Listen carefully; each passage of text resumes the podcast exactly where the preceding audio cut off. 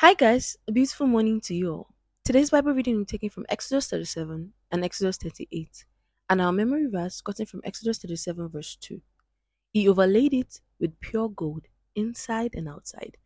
Let's take a few moments to ask the Holy Spirit to open our eyes, open our ears, and open our hearts to hear what the Spirit of the Lord is going to be saying to us today. Then Bezalel made the ark of acacia wood. Two and a half cubits was its length, a cubit and a half its width, and a cubit and a half its height. He overlaid it with pure gold inside and outside, and made a molding of gold all around it.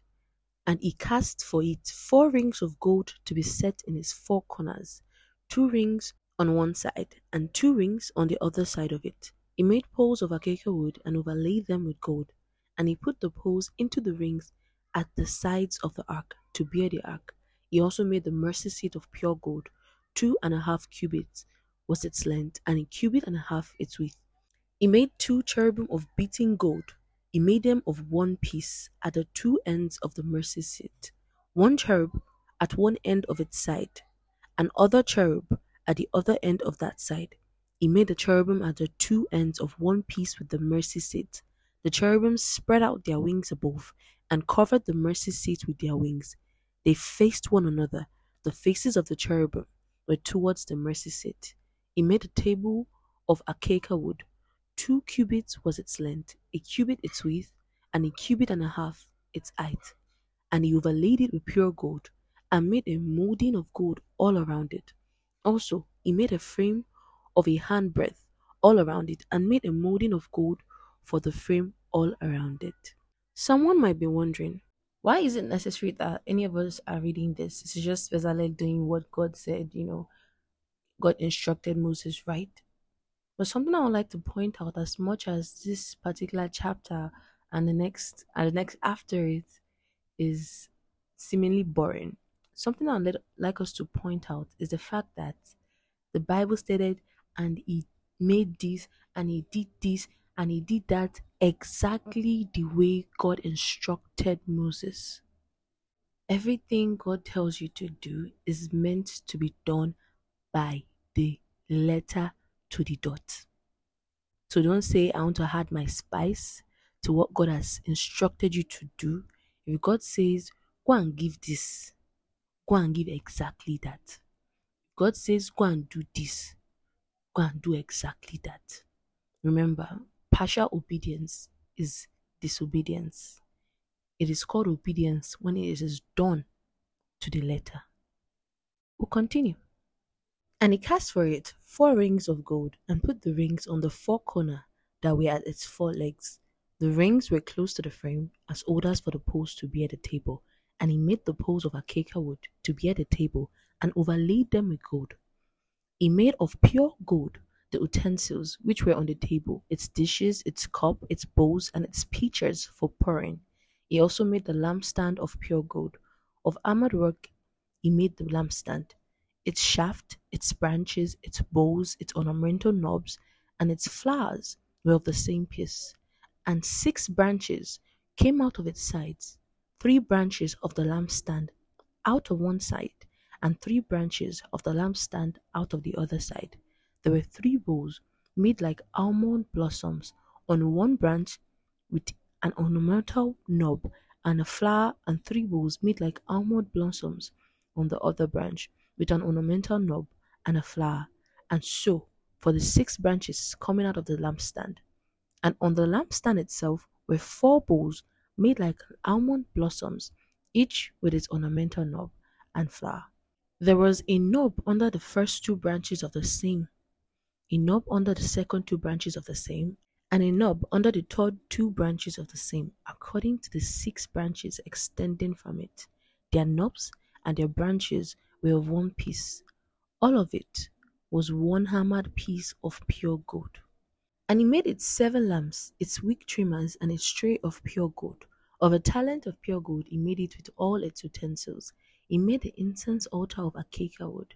Its length was a cubit, and its width a cubit. It was square, and two cubits was its height. Its horns were of one piece with it, and he overlaid it with pure gold.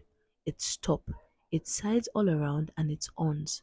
He also made for it a molding of gold all around it. He made two rings of gold for it under its molding, by its two corners on both sides, as holders for the poles with which to bear. And he made the poles of acacia wood and overlaid them with gold. He also made the holy anointing oil and the pure incense of sweet spices according to the work of the perfumer. Something I've learned from studying Exodus is that God gives room for our unique selves. God gives room for our personalities. Let me explain.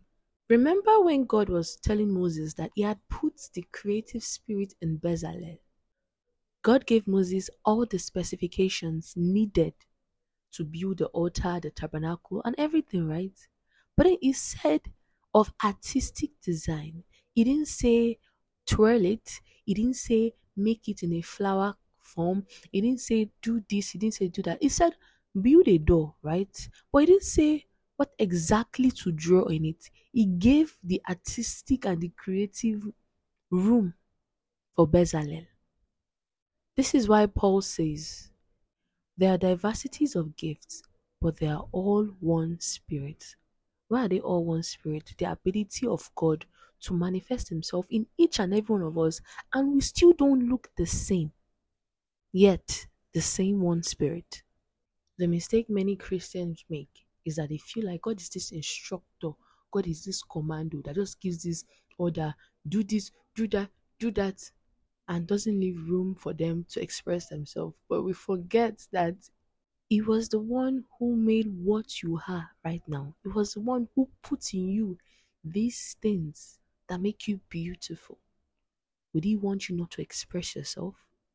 Would he not like your unique self because he has made you in his own image? In all your expressions, make sure it is a sweet sacrifice unto our God. Some people are loud, some people are reserved, some people are big, some people are small.